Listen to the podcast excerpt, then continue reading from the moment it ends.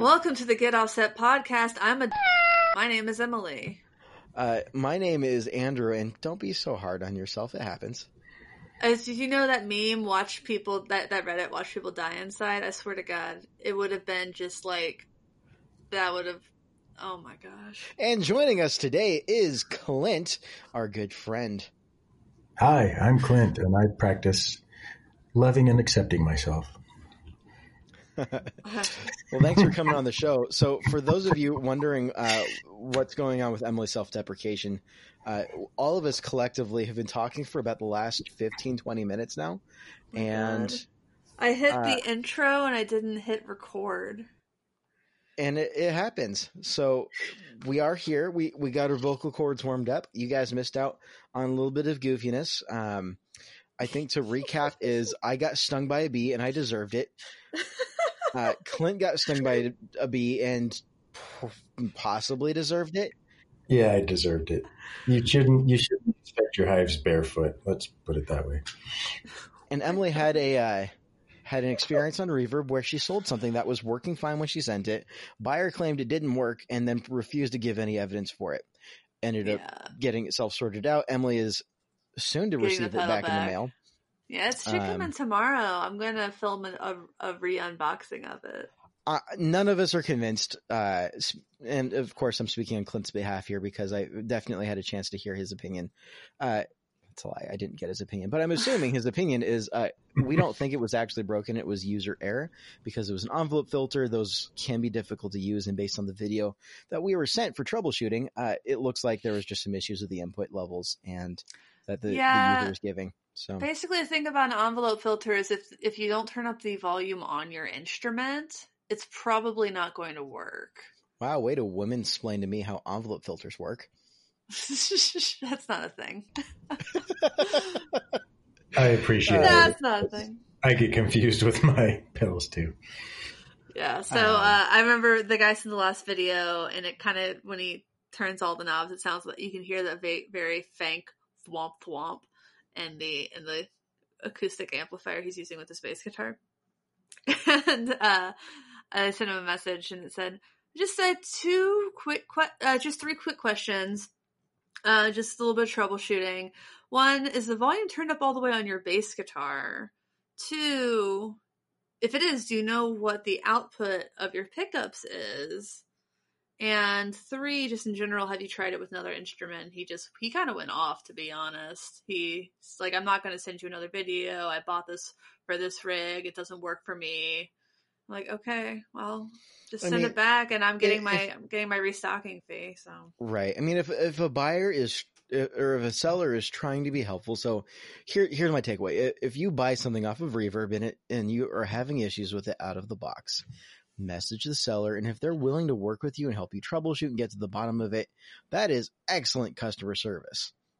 You don't even yeah. get that in like some guitar shops. You're like, it's not working right. They're like, okay, leave. Uh, yeah. Well, thank you for saying that because so, I felt like I was trying to give excellent service. I think that's that is going above and beyond, and I think everyone who receives that kind of service back, if if it does turn out to be broken, that's fine. But they're trying to work with you, and so why be why be why be mean? You know, life's too short to be mean and entitled and all Karen y. Um, so yeah, let's avoid that. Yeah, I mean, and he said that he thought the pedal was going to blow up his amp. I'm like, it's an envelope filter, my guy. Like, I don't. Think... Uh, I do love hyperbole. It's it's a it's an effective form of communication. Is uh, it? In certain, it is. It is a, a, very effective form of communication in certain circumstances. Um, you know, I would go as far as to say it's effective in all circumstances. my God. I see what you did there. So, um, hey. Clint, hey. You're going to blow so up my Clint, computer. Yeah. With hyperbole. I, so, uh, just so y'all know, um, some of some of the listeners might might know Clint from Yoldy Facebook groups, and uh, his his brother Cole is one of the hosts of the Gear Slum. But Clint is uh, a, a, guitarist in his own right and also an intellectual property lawyer. Yeah, how exciting is that? I think, I think it's pretty stinking exciting. I think you have some exciting guitars. Yeah, I've I've been through a lot of guitars, you know, buying and selling and trading. I only have a few now, and it's weird because uh, in this room I'm in, this this spare bedroom that has become my office since quarantine, I've got an Ernie Ball St. Vincent, which is very cool. Um, Those are phenomenal. I had my eye on it for like years before I finally found a used one that I really liked. It's the original blue, and it's beautiful. Oh, I love those guitars. They're so cool looking. Yeah. And the neck is awesome. And then downstairs, I have one of Kevin Equit's uh, Rayburns. Which is very cool. Oh, always a good choice. He makes such great guitars. I want to Yeah. buy one someday. yeah. and not just design one. I want to buy one. no, I got lucky with this one. It was uh, it was for a charity, That's Um, right.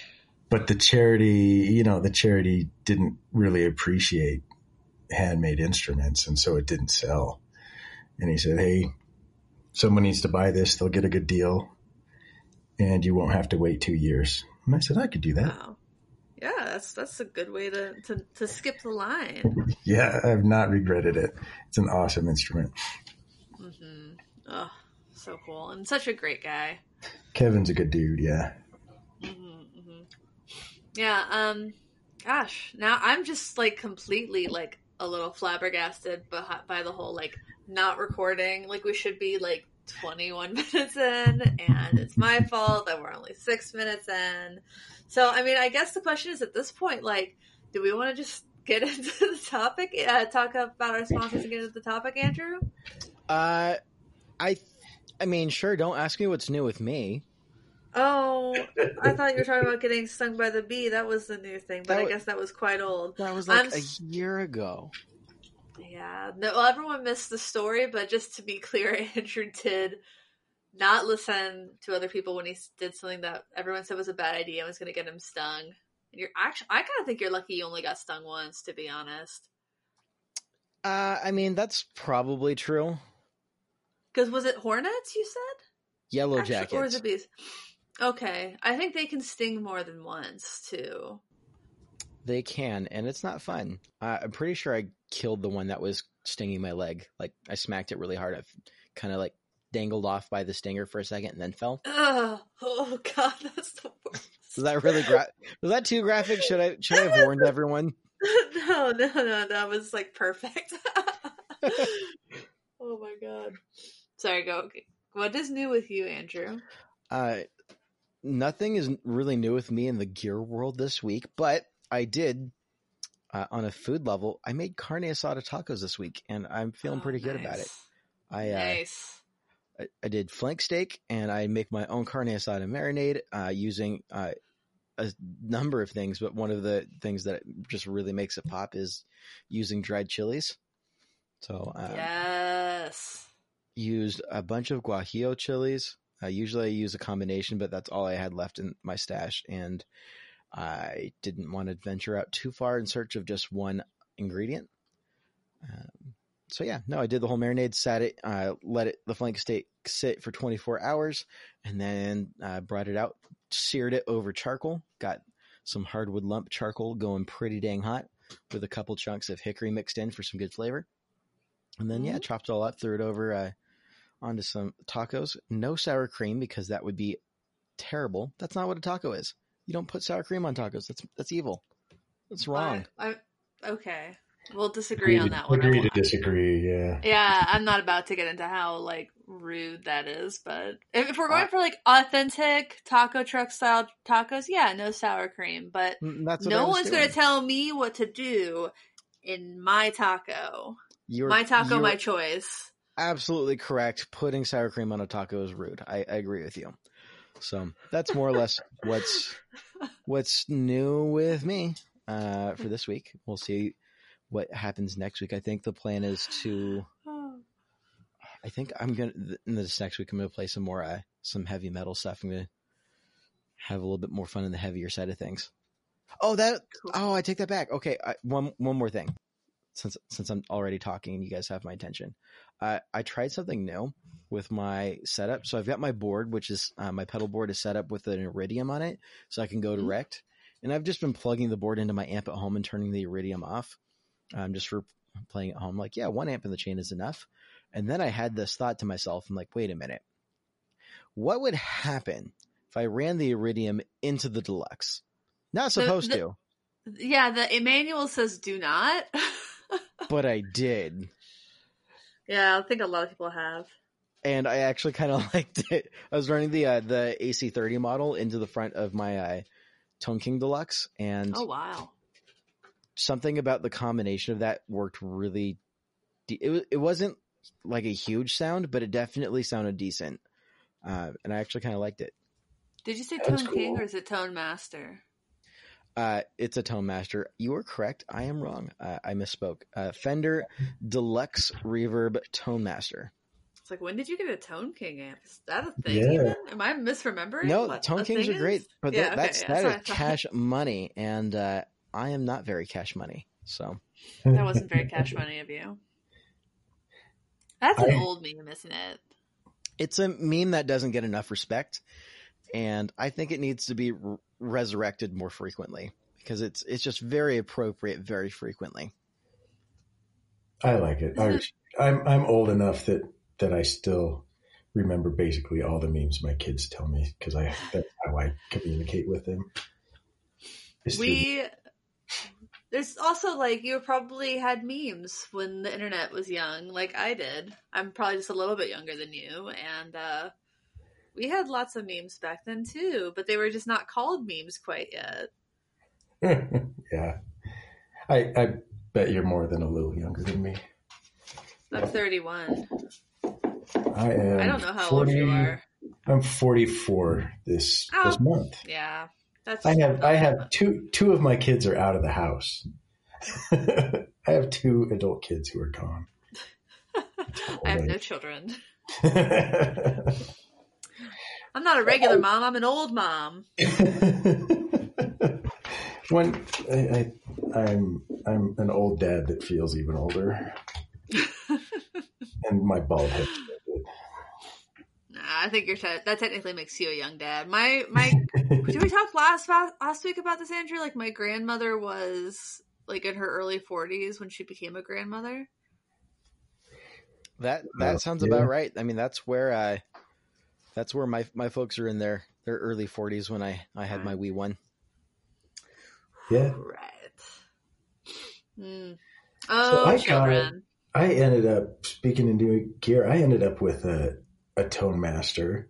I was Oh, kind of getting rid of stuff and trading around, but I wanted the the new pod, the Line Six Pod Go, which is very cool. And I ended up trading a bunch of stuff and getting rid of my Princeton because I have a Benson that I really like, and so I never play in the Princeton anymore. And so I wanted, I ended up with a Tone Master, and I got rid of my um, Strymon stuff and my um, HX Stomp, and and got the the Pod Go, which is freaking awesome, actually. I don't know if Cole told you this, but our, our cousin is in charge of the Helix division over there. Oh. Our cousin's husband. what? Yeah. Oh, I'm sorry, Wow. say that again? Uh, Eric Klein at over at line six, he married our cousin.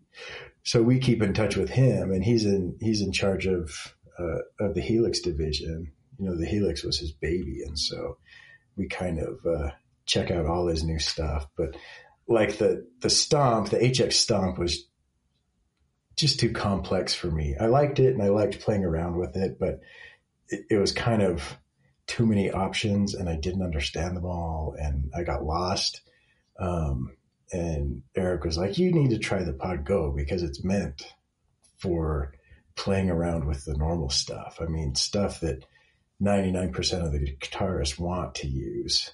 And it's totally true. It's easy to use and you have a lot of cool effects and amp sims and cab sims, but I don't get lost and I can just play it. So I, I love that thing. So check out that Pod Go.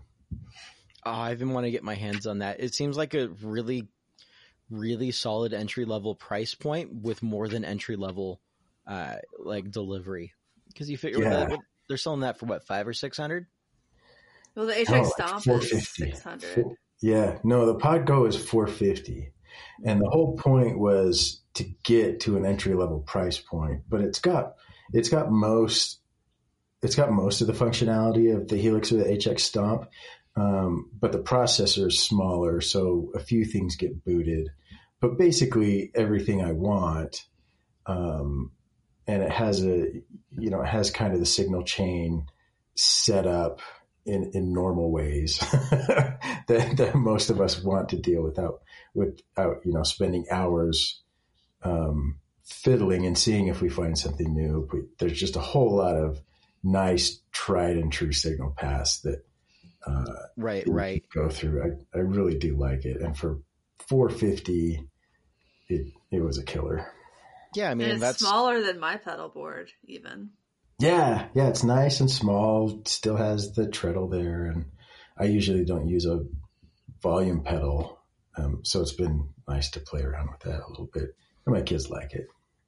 Well, like I just, I mean, I've got a Strymon Iridium as my amp on my pedal board, and that's four hundred bucks. I mean, that's eighty percent of the way to the price point of the Go, and that doesn't even have anything else built into it. So, just Oh, thinking yeah. about it from that perspective is like, wow. Um, so I think that's one of the things I'm recommending. Like my church gets just as a house pedal board.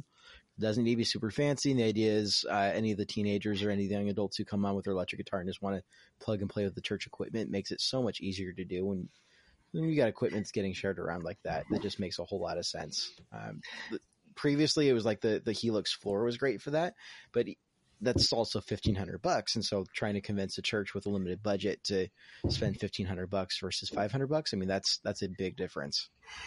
Yeah, totally. And it's very cool. I, I, Eric showed me around um, his offices uh, like two years ago, um, and he was showing me some of the stuff they do to to make the realistic models. Uh, you know, the digital models of amps and cabs and uh, all sorts of things, and just the the stuff they had in these rooms under lock and key.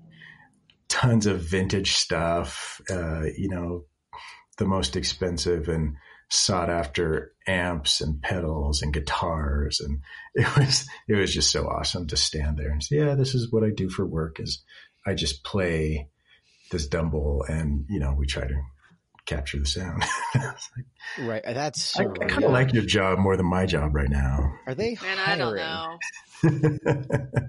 I'm gonna be. That sounds awful.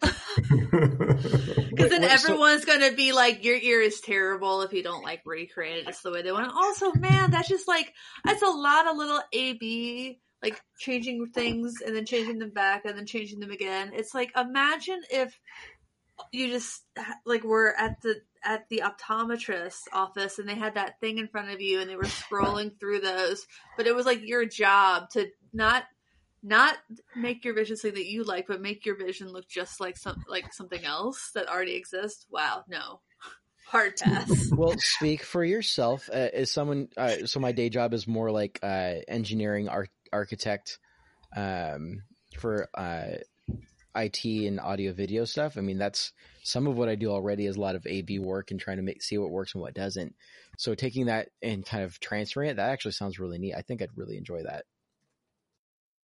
All right, talk to that guy and see how much. I'm sure he likes his job a lot. I just can't imagine. I can't. I don't have the patience for that. Like my writing, it's like eighty percent of the way there, and then I ship it. I'm not. I don't have the mindset for perfectionism at all. well yeah he doesn't do all the A being himself let's put it that Mhm. way He just he No, just he's does the he's the playing. big boss. yeah Yikes! All right. Um. So let's thank our sponsors. Yay! I like being I like thanking people. That's that's always nice. Yeah, hand it to yourself today. It sounds like.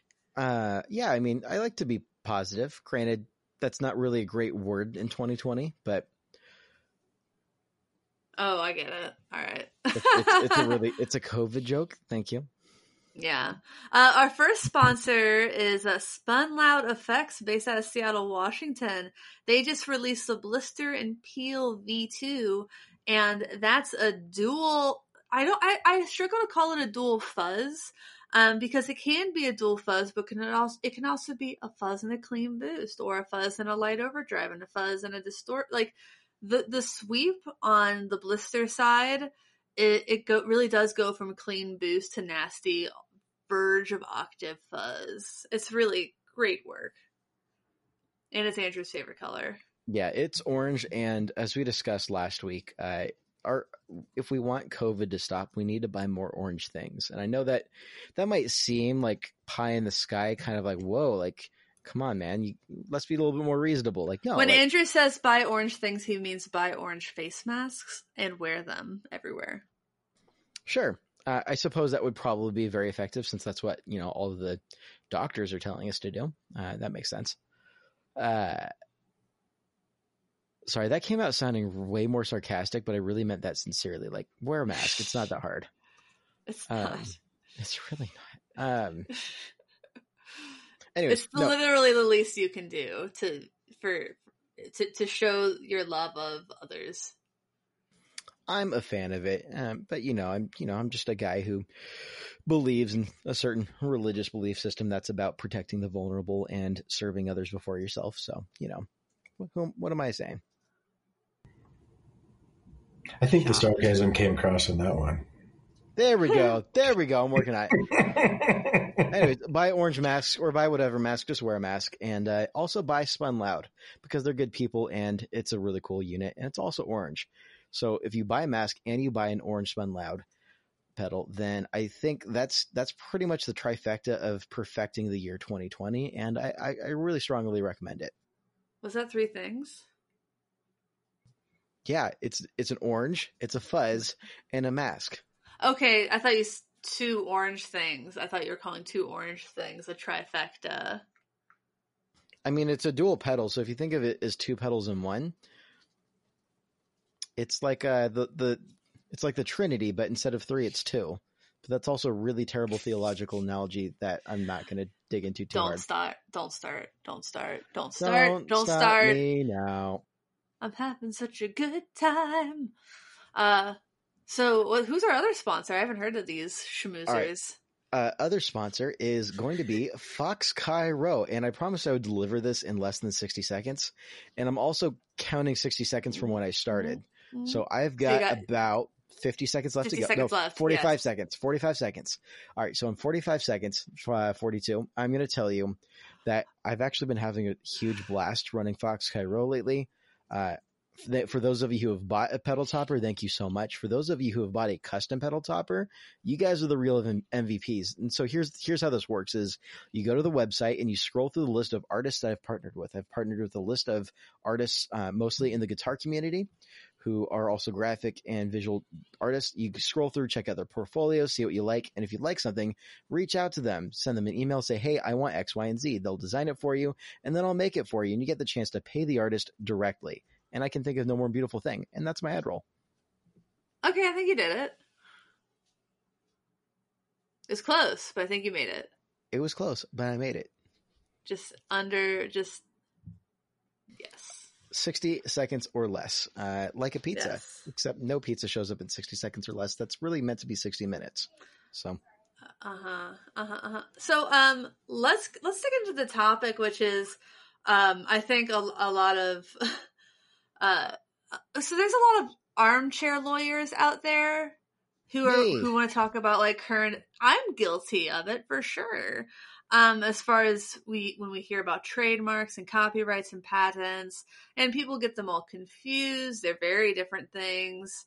Um, and people, especially when anything happens involving Gibson taking legal action, it seems to be especially loud, specifically for Gibson taking legal action, because they, I think that we're at a point where people expect it from Gibson.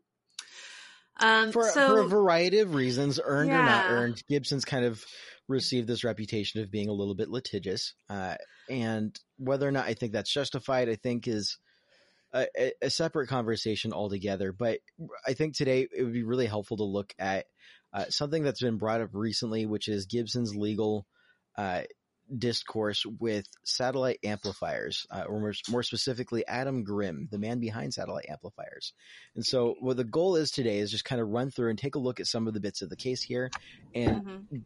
in our best attempt to be objective, to kind of take ourselves out of it, because we uh, consider ourselves to be friendly to small builders and want to support them as much as possible. Uh, we're going to try and take ourselves out of that bias and just sit back and say, okay, well, what's actually going on here? Why is this happening? What are the actual rules surrounding what's happening? Um, and just to clear people up, uh, satellite amplifiers um, makes and has made for the past several years uh, their own version of the coronet, which was an, originally an Epiphone guitar, um, a very kind of uh, hipster popular, I guess. Like it's it's Epiphone like released it, it in 1959. Now. It's a double cut single slab body, um, a little on the thin side, and honestly, is it was of, their response to Fender guitars because they were just getting their butts kicked. Um, that is the rumor on the street. Is that it's exactly rumors. a Telecaster just with an extra cut. So it's a double. Well, regardless, uh, well, we're, okay, we're we're really getting farther away from it. But um, so Epiphone had previously made guitars called Coronets, and uh, now Satellite Amplifiers makes guitars, and they've named their model the Coronet, not a C model, not a other cutesy name, but actually calling it a Coronet. Which they're calling it a Coronet. It looks like a Coronet. It's got the same body shape, and yes, uh, it's got a different headstock, I think, but it's. Uh, the same pickguard shape. I mean, it, there it's very clearly what it is. Um, mm-hmm. Right. So I mean, it couldn't be more clear. So right. now Gibson, even though um, Adam was able to get a pat a trademark on the name Coronet because it hadn't been previously registered by Gibson or had expired. I'm not sure. That's something that we can talk to Clint about. Right. But, so um, the yeah. information on that specifically is Gibson stopped making production models in 1999, and they have not made it since. The argument that Gibson's brought forth in a response is that they've been making it occasionally for signature artists on the side and offering that, and that gives them their claim. But mm-hmm. that's where it starts to get into the gray area of how long does it how long does a company have to neglect a patent if in fact they were neglecting a patent before it's fair so, game to others? Yeah, so let's let's let's start let's let's start asking Clint some questions. Yeah. Um, Clint, let me just start with this saying a trademark issue, not a patent issue. Right, right. Did, yeah. I know I said patent at least once, and I meant to say trademark. yeah. Yes. I'll fix it in post. No, I won't. yeah, no, you don't. But yeah, I mean, pat, patents and trademarks are different things. This is, and this lawsuit looks like it's a um, an issue in front of the trademark office. It's not like in a district court or anything. Right. It's specifically not a lawsuit. All as far as I'm aware, um, that's been reported. It is a it is a lawsuit. It is a lawsuit. It's just before the trademark trial and appeals board. Oh, okay, I, I, stand corrected. This is why we bring you on. This is why I, I so, should never be an armchair lawyer. Is satellite being is satellite being sued? Then is that what that means? Yeah, it's a it's a petition for cancellation. So it looks like that satellite did register um, the Coronet trademark uh, with the federal trademark office, and so they have a registered um, trademark and rights to it and Gibson filed a, a, a, petition to cancel their trademark. So they've got to prove that um, that Satellite doesn't have the right to use that trademark. Mm-hmm. So, um, is is there a reason you think, or it looks like that Gibson is bringing this this into the um, bringing up this lawsuit now versus immediately after, or like five years from now? Yeah, I don't know why. and that makes it a little difficult. I mean, if, if, and I'm just totally speculating because I'm not involved in the case at all. Um, but my guess is that they want to do some kind of reissue. You know, yeah. Gibson, Gibson, filed for the trademark for Coronet last month. Um, and so they want to get a, they want to register a trademark for that but it already exists, and that's why they're filing a, a petition to cancel. Um, it's do, true. Do brands only have a certain amount of time before they can submit that petition? Like, do they have uh, to? Like, is is there like um, um a statute of limitations on it? Yeah, definitely. Um, it's not re- well, no, it's not really a statute of limitations, but um, after after satellite, you know, registered or tried to register Coronet, it would have gone through prosecution with one of their examiners. And then when the examiner allows it, they publish it for opposition. And then you have uh, anybody has a few months to go and oppose that. Oh, just a few months? Yeah. And then not having Wow. it opposed, then it gets registered.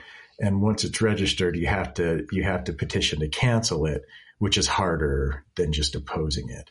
So yeah, Gibson wasn't looking at the specific trademark, um, when it was being prosecuted. So they didn't get to oppose it.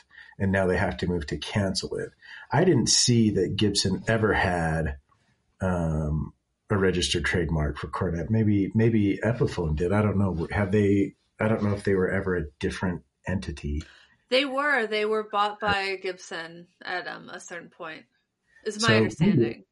Yeah, maybe Epiphone had a registered trademark, but um, Mhm. I didn't see one, and there's certainly not one that's live Yeah. right.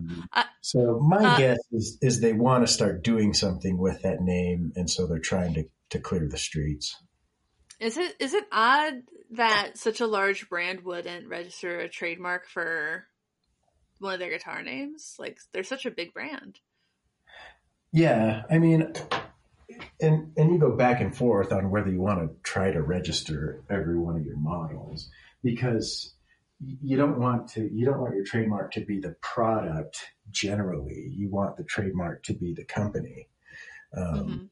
You know, it's uh, that's why Velcro Velcro had a had kind of an advertising blitz that was kind of funny, where they were trying to get everybody to call it Velcro brand and not just any hook and loop to be Velcro. Oh right, because they didn't want to become basically the generic name for it, like a Yeah. Kleenex. Yeah, or a band aid. Um, Mm. Yeah, the, the word for that is genericide, where your trademark becomes so popular that it refers to the product instead of your business, and it becomes generic. Yeah. Like I didn't realize onesie was one of those trademark words until I worked for a company that sold baby bodysuits, and we had to call them baby bodysuits. I'm like, that is not as cute. That's not cute at all.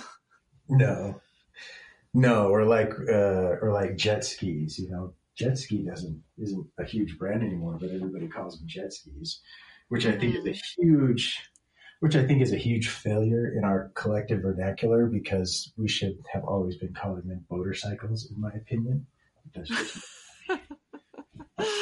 Just oh god, yeah. So so I know I just feel like brands a lot of times now they do register trademark names for all their products. I mean, I think Earthquaker has registered trademark names before their pedals were even announced or released. Is there do you think there's a reason that brands would like is is is there another reason that people I guess I don't really have a question there at all, do I? no, I I mean want- the reason is the reason is you want protection, and if you can associate the word with your business, at least you have the presumption um, Mhm. of, the, of the federal registration, and it it can be useful. Um, Yeah. But yeah, I was uh, I was talking to a, a different pedal maker, and he has he has a registered trademark for each of his pedal names, but Mhm. not for the not for the company name, which I think is, is crazy. But hey, I'm not his lawyer, so there you go. yeah. So um so basically Adam had seen that there was no trademark registered for Coronet. He decides to start making them. He trademarks the name. So those months go by, Gibson doesn't come after him and now they're filing for the cancellation. Uh, and I know that you said it's harder to get the trademark back via a cancellation. Does it is this something that happens often? And if it does, is it usually successful? Oh, it really depends. It happens a lot. I mean, I've been involved in a lot of trademark oppositions and cancellation proceedings. Um, they get ugly and painful and almost never go to trial because the fact finding and discovery phase is a pain in the butt. Um, Mhm. but but yeah, uh, the thing about a trademark is the ultimate question is: Are people going to be confused as to where this guitar is coming from? Will people, will an ordinary consumer think this is a Gibson product, this is an Epiphone product, or it's somehow um, affiliated with, or sponsored by, or approved by uh, Gibson Epiphone? And so satellite might run into some problems because the reason they picked it was because it was an Epiphone model that has some certain following. On the other hand, they haven't used that name in forever. Uh, they, at this point, Satellite has a good argument that people don't associate newly made guitars with that name because you haven't sold that guitar under that name in a long time. And and I think Satellite filed an answer last week. Yeah, and that's one of their grounds is that look, if you ever had rights in this name, you abandoned them. Um, and there's there's a bunch of different things to consider in abandonment, but I mean, if you haven't used it in commerce in three years, I believe there's a presumption that you've abandoned it. So, Gibson, you weren't using it. We were. The rational consumers associate us with Coronet rather than you. Yeah, that makes we'll sense. See what happens. Yeah, yeah. I mean, we'll see what happens. They they both have arguments, and what it comes down to is, you know, the judges on the trademark board are trying to see into the minds of an ordinary consumer, and since that's such a fact based question, um, it tends to be more expensive because the fact finding discovery is more intense. Um, you have to really develop and put forward your best arguments and you just have to see what the what the judges say and because that's an expensive proposition Yeah, it might depend on whether or not the judges play guitar. yeah Like I feel like from from a distance you could as Gibson say like, "Hey, this is confusing. They're the same shape and the same name." I think that that could I can see it, yeah. But at the same time if they haven't used this trademark this this name even since the 90s, that's an that's an odd one. yeah and there's several factors. There's depending on the jurisdiction but you look at at least six factors on consumer confusion. You look at how much the product costs you know you're you're more likely to be mistaken if you're buying something for three dollars at the checkout stand than you are if you're spending thousands of dollars on a custom guitar. You know, um, you look at the overlap in marketing.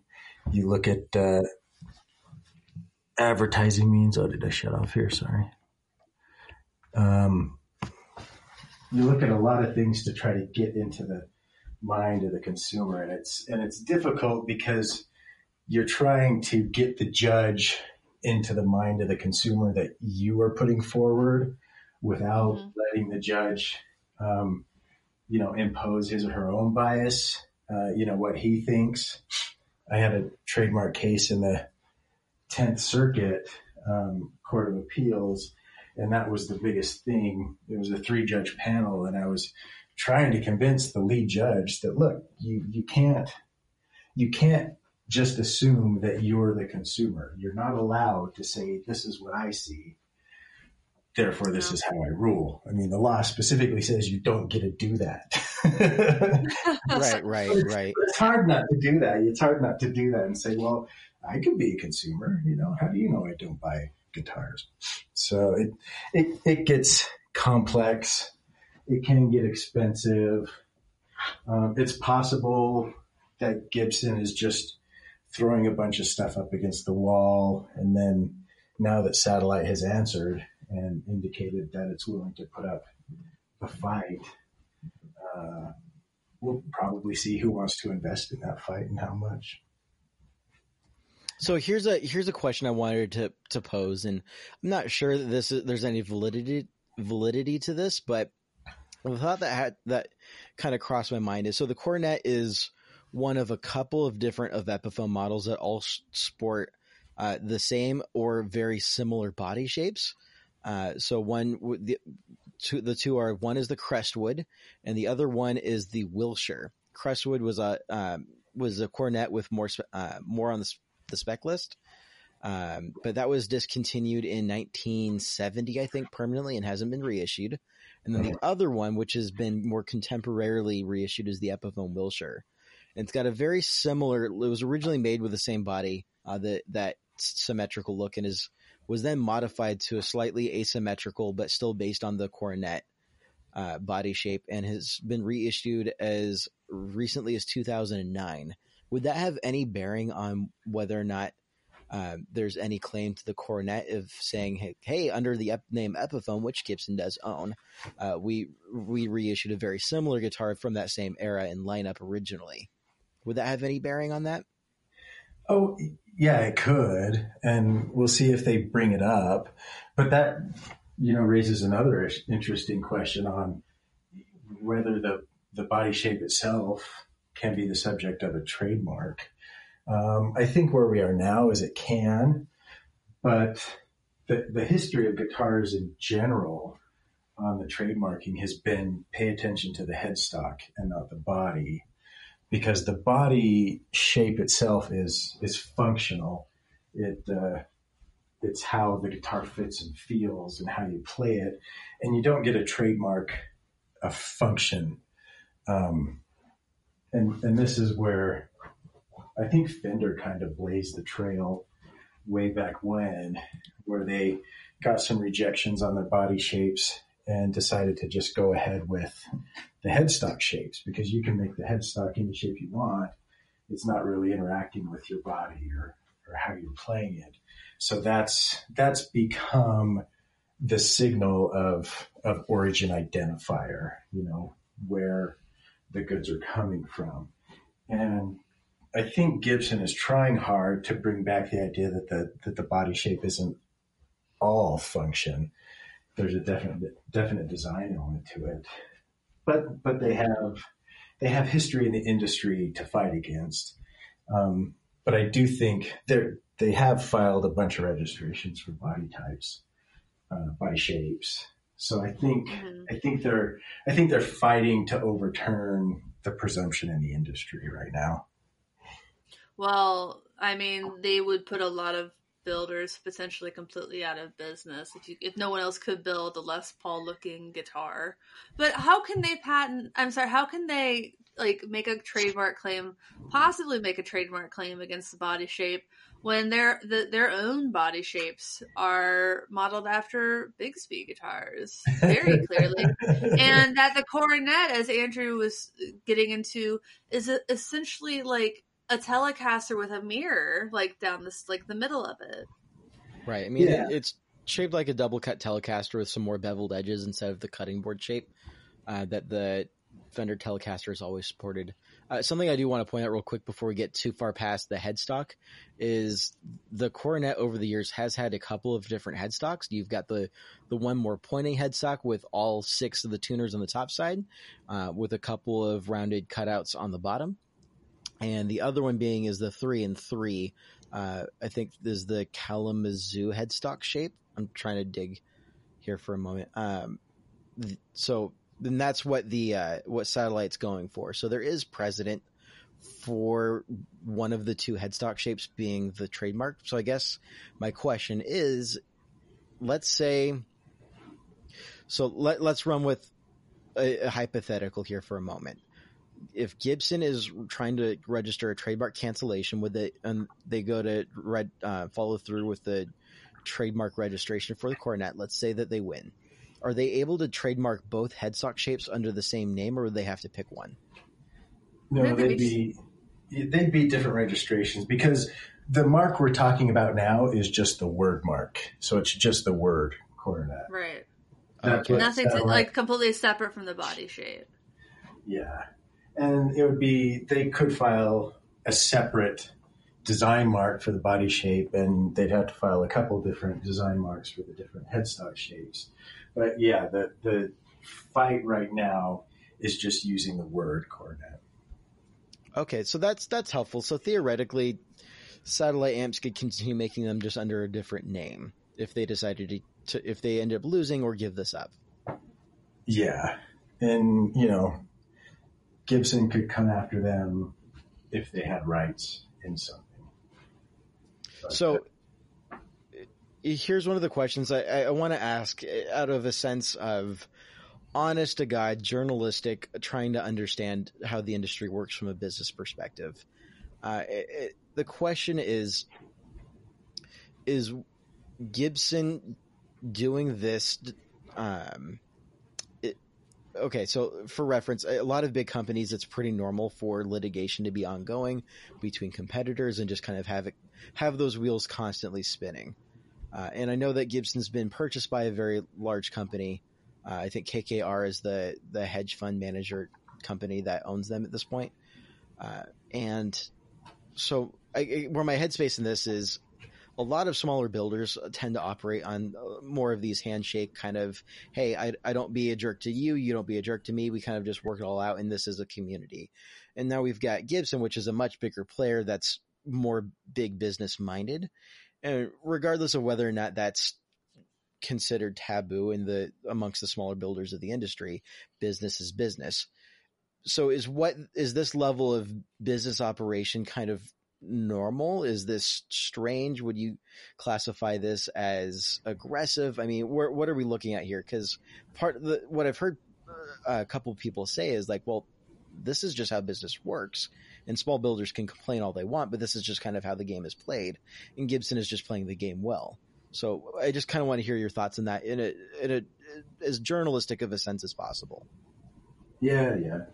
So, I mean, the idea that the that we have an efficient industry on the smaller side, I, I think may look good, and we may want to believe that. But, but I do have several clients, um, you know, boutique builders and mid-sized builders in this space, and the handshake deals don't always work. uh, and I think I think we don't like to make a big deal of them because there tends because a lot of advertising word of mouth happens on social media, and when someone starts complaining about getting sued, um, there's a lot of backlash, and even if that lawsuit's justified, I think some of the smaller builders who rely on social media, word of mouth, and and a, a kind of groups of of followers or supporters, um, it, it makes them hesitant to go to the mattresses because it, it can backfire easily. But like you said, Gibson's a bigger player and they have they may have different considerations. Um, and when you're in the trademark realm, the the idea is if you're not protecting and enforcing your area of trademarks, you lose them. Um, because the more people that that that use a name to reference something or use a descriptor to reference something, the more that becomes generally accepted, uh, and you just lose the rights in that because you're not enforcing. And it's different from a copyright or a patent because you get rights in those based on your creativity or your innovation. Um, trademark, you get rights in those based on your use and specifically on your exclusive use. So, policing your trademark portfolio is one of those things that companies have to do, but they don't necessarily like doing it. Yeah, I mean, that sounds like that could be someone's. A bigger companies like a, I would imagine you have an entire team of lawyers, and I don't know how smaller pe- builders or creators who have trademarks even can police the use of them. Oh yeah, it's it's actually pretty easy. You just have a you have a Google alert or you have um, an alert on the trademark site. So when anything you're interested in in your space or any of your registrations or names pop up as being filed for or approved, you get a notice and then you get to file that opposition instead of the cancellation proceeding. hmm Gibson Gibson wasn't monitoring this during the time it was being prosecuted. So now they're they're they're trying to cancel it after the fact. Right, Mm-hmm. right. And I, I think it's interesting that you, you brought up the uh, kind of dispelling the, the notion that I introduced the conversation of this, the handshake deals in the in the more boutique end of the industry. And I think that's important to understand that not necessarily all of our favorite builders are lawyer free and just kind of running with it. Um, because that's Yeah. something I've that's an argument I've Some of them a hire jerks like me, even. So there you go. That's not very punk rock of them. but business is business, and so I, I, I find myself feeling. I'm going to stick stay away from sharing what my feelings are, but I, I think there's a there is a a f- relatively fair argument to be made that Gibson is doing what it just needs to be doing to protect its intellectual property, and it just depends on how you look at it. I I think Yeah. that argument is has I some mean, validity. they, that you could make that argument. On the other hand, is this even their intellectual property anymore? Has it? Really That's that's the question, isn't it? Because yeah, like and- again, they haven't used it since 1999, like officially. Uh, they they uh, ostensibly knew about this trademark. They knew that these guitars were being made. Certainly, they have talked to the builder. They've taken pictures of his guitars at the NAMM booth, um, and so that that's where where it is for me in, in kind of bad weird things. I mean, I think what- one thing that's funny and uh, is that so Fender and Gibson both have Marauder have made guitars called Marauders. First, Fender made them, and from like '66 for a couple years, and later in like the '90s maybe. But then in the '70s, Gibson came out with their Marauder. So I just think I just think that's kind of funny that here Satellite is is paying homage to these guitars that they love, and they're calling them coronets and and they're actually coronets. But Yeah. back in the seventies, Fender, um, well, Gibson started making Marauders that you know they weren't like the Fender Marauders, not at all. I mean, I find that would think that would be just as confusing. so, which Well, Marauder is it? I mean, there's there's a number of cases you could look at. Um, before we run out of time, one of the questions I want to wanted to kind of throw Clint's way, um, s- sort of on the same topic, is one of the other things I've heard from a lot of folks is like, hey, why can't Gibson be more like Fender?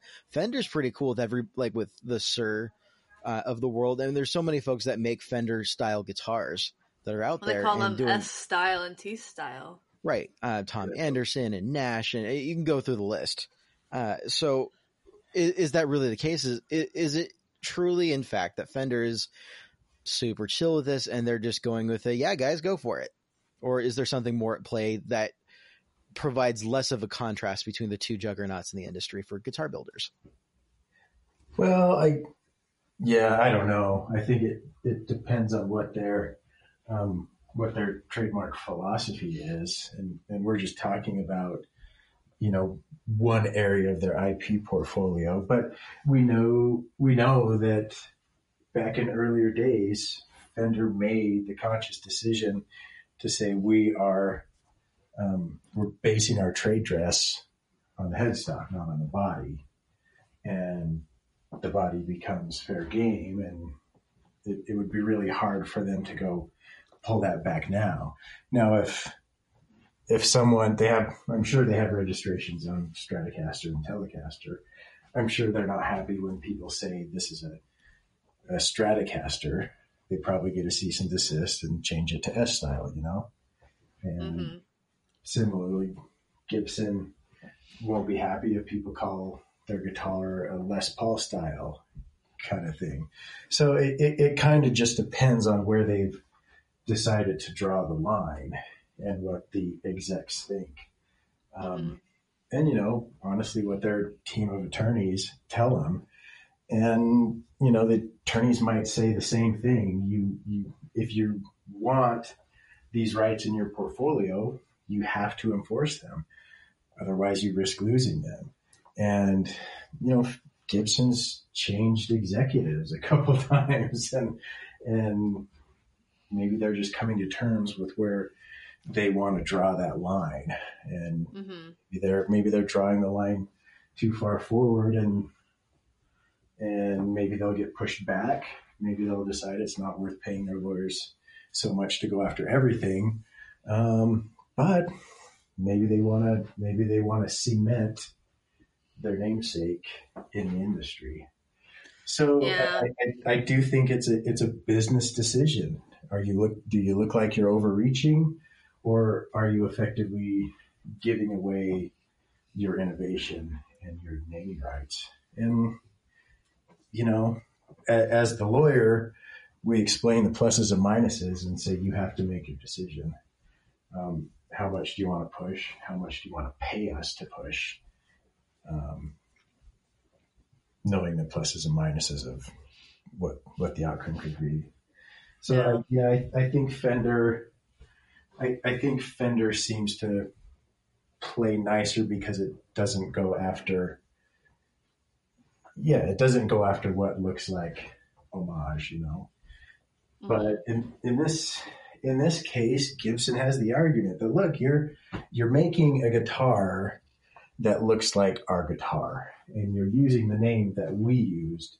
The only reason you're doing that is to call attention to our guitar. So yeah. you're you're trading you're trading on our designs. You're enriching yourself on our designs. And but then satellite says, well, yeah, but you threw away the design. you haven't used it in decades. Right, so right. And why then not My- us use it? I'm so, I have a question. Is it is it will it be do you think it in your opinion as someone who doesn't have like an intimate understanding of the case, would it would it basically be the end of it if Gibson can prove that they were making coronets during No. during this supposed it wouldn't make a difference? Or it wouldn't be damning. If- oh, if they could prove they were making them? Yeah, if they could prove they were making them.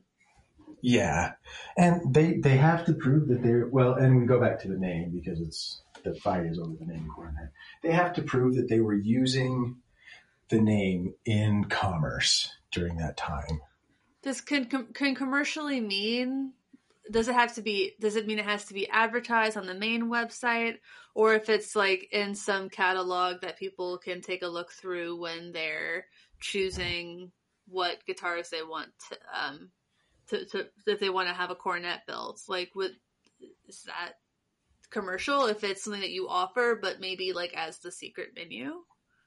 Yeah, definitely. I mean, if you can prove you were using it in commerce, but then if your use is de minimis, it doesn't have the the weight that if you were using it freely and and and to a large extent.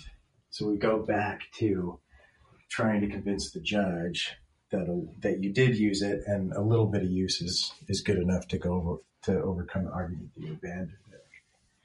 hmm So it, So, it- like like other things, it's not a black and white issue. No, no, and that's we we we call them issues of fact. You know, it's because it's not clear cut. Um, the judges have to weigh a bunch of stuff on the right hand and a bunch of stuff on the left hand, and the lawyers argue their side as hard as they can, and then just cross your fingers that the judge sees it your way. hmm but, but yeah, I don't I don't think this is one that that is that's totally one sided. Um, you know, that said, that said, is it how much of a fight is it worth? You know, um, hmm it, are, are both sides ready to spend, you know, 25, a 100, $250,000 over this name? Or once each side spent 30 grand, are they going to come to an agreement? No. I know what happens in almost all of my cases that are trademark oppositions and cancellations. They usually settle. yeah, you settle because, Yeah. and, and that's and that's a big part of my job actually is saying, you know, IP is about money. It's economics. It's a lot of ones and zeros and decimal points, and half of my job is saying to the client, if you're not emotionally invested in this, is it worth writing me another $25,000 check to deal with it? that'll, that'll, that'll make people think. Yeah. And then, and usually they say, well, but I am emotionally invested. And, I get, and then I have to say, okay, just so you're realizing that the $25,000 check you're going to have to write is based on your emotion. If you're okay with that, let's move forward. yeah. I get it. Cool. Um, well, this, this, okay, I'm, can I just go off topic really quickly? Because there's another kind of trademark dispute in the music industry that I would just like, I have one question about it, really, truly. Uh, actually, maybe two. But are you familiar with the Lady A saga at all? No. Oh, no. Okay, well, uh, do you know the band Lady Antebellum? They're a country band. Uh huh. Well, they announced that they were going to change their name to Lady A, and when they did, there's a, a singer in Seattle who's been going by Lady A for 20 years. But about 10 years ago, the band Lady Antebellum took out trademark on Lady A. However, they've both been existing in the same industry for at least 10 years with the band having this trademark and the singer performing, doing it to make money, never getting a cease and desist or any sort of letter from them. They claim they didn't know that she existed. Should, I, I just don't understand if that trademark should have been granted, how she would have possibly known to check to to oppose it, and if they've not been enforcing it for the past 10 years against someone who's probably played, you know, similar festivals to them. Because she's country, uh, their country, and she's blues. It's just such a weird case. I don't really know what's going to happen. Yeah. So Lady A didn't have a registration, right? She did not. Just a yeah. little little singer songwriter type. Not well, more than that, yeah. but like versus the major label country stars. Right. So that'll be interesting because you don't have to get a registration to have trademark rights. I mean, just using your name in commerce gives you certain rights. Um, and you'll see it a lot. You'll see some, you'll see a brand name that says TM. And that just means trademark. I'm using this name as a trademark to refer to me as the source of these goods or services. Um, and that's fine. And the strength of your common law trademark depends um, basically on your fame. Uh, how well known is the trademark? Um, in what industry and how far geographically? And uh, so it's very common for two companies or two businesses or two artists to have the same name and to operate without running into each other, especially if they're in different industries or fields or different parts of the country. And so your trademark can be limited based on your use to your field, your industry, and your geographic location. Um, and then it's if those two brands start to expand and bump into each other, then there can be a problem, which is probably what happened here. So they they now that they're expanding and start to overlap, they realize that there's a problem. Um, and so maybe the one can show prior use and fame in one geographic location, and the other can show it in a different one. The one with the federal registration has a presumptive right all over the country because it's on the federal register and therefore enforceable um, everywhere in the federal republic. Uh, and and we'll see what happens. generally, yeah. generally, um, in a case like that, how I mentioned, we almost always settle. Um, we enter into a coexistence agreement, and we just basically say, "Here's here's our lines in the sand. You don't come into my half of the sandbox. I don't come into your half." Or maybe there's a gray area where we're both allowed, but don't go any further, and I won't go any further. That can happen. Um, but if you're dealing with it in federal court, and one side has a federally registered trademark, uh, or you see the circle R, that means your trademark is registered. um, that that side has a presumption of of use based on the the filing of the trademark. So Right. yeah, Yeah. it's good. That's It's good to get the, it's good to get the registration. Um, Yeah, when in doubt, register register your Yeah. trademarks, eh? All right, so I've got one more question before we uh, release you from from the uh, the hold we've got on you. Is so the one of the concepts you brought up is it's based uh, it's going to be based on the judge's assessment of what the consumer market thinks. Is there anything that the consumer market can do to sway things one way or the other if they feel strongly about supporting either satellite or Gibson in this? oh man, yeah, I don't know. I don't know. Like, is this I the sort of thing where, so, like, if you get hundred thousand signatures on a petition or something like that, where it would have any bearing? I mean, you could maybe I- give money to Satellite for his legal defense. yeah, you could do that. I mean, it, it, it's possible, and then then the one lawyer could bring that up. Hey, look at all these people who associate Coronet with satellite. Um, yeah, that could be evidence to help, but you know, i- if this is a case that's worth lots of money, you hire a survey expert to be an expert witness, and he takes he or she takes a survey um, and then you produce those results and testify about them to the court. Here's what a survey of a thousand people in the industry is, and they say they identify Coronet with satellite. And then the other side does the exact same thing and say, no, that survey is wrong because it's using too small of a subset of the relevant consumer base, or they ask questions that were biased toward one side or the other. Here's my survey, and it says that people associate it with Epiphone. So honestly, no, it just depends on the lawyers and the experts to make the argument.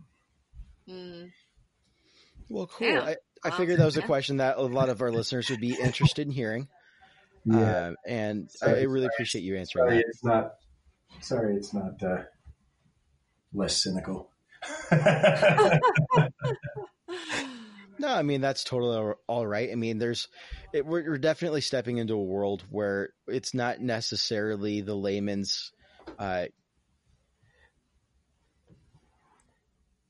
Yeah, not um, not the not realm. necessarily the fine. layman's realm. It- no, nobody can be an expert in everything, and I'm not sure I would ever expect everyone to be experts in IP law.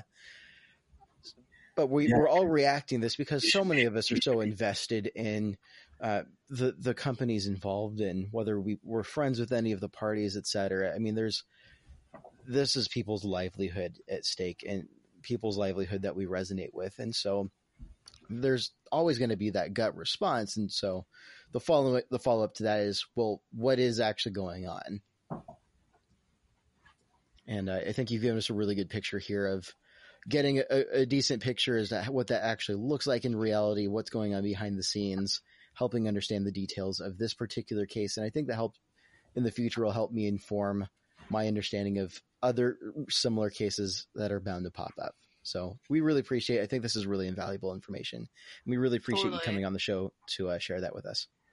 Yeah, no problem. You know, I hope you get a couple listeners who nerd out over IP like I do. So. I think a lot of more people do than than, than you might think. Uh, my husband especially will very much enjoy this episode. oh, cool. Yeah. But um, if you are, uh, if you enjoyed this episode of Get Offset, please consider leaving us a review on iTunes. That really helps us out. Um, we also have a YouTube that you can subscribe to. Check out demos there, uh, and other fun content in, in the works. Uh, hit us up at getoffsetpodcast.com. You can find a link, link there to our Patreon if you want to support us on Patreon. You can support us for as little as a buck a month, for 25 bucks a month. I will write you a song. I'm currently uh, in the process of writing a song for our first ever $25 a month Patreon, Noah Burnett. Woo! Woo woo.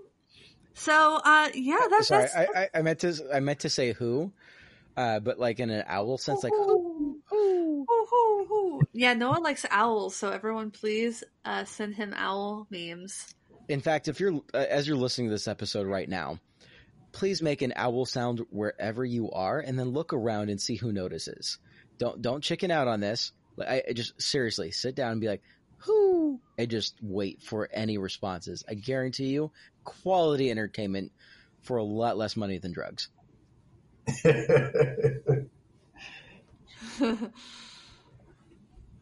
okay. Well, thanks for listening. Thanks for understanding, I guess. Is there anything else?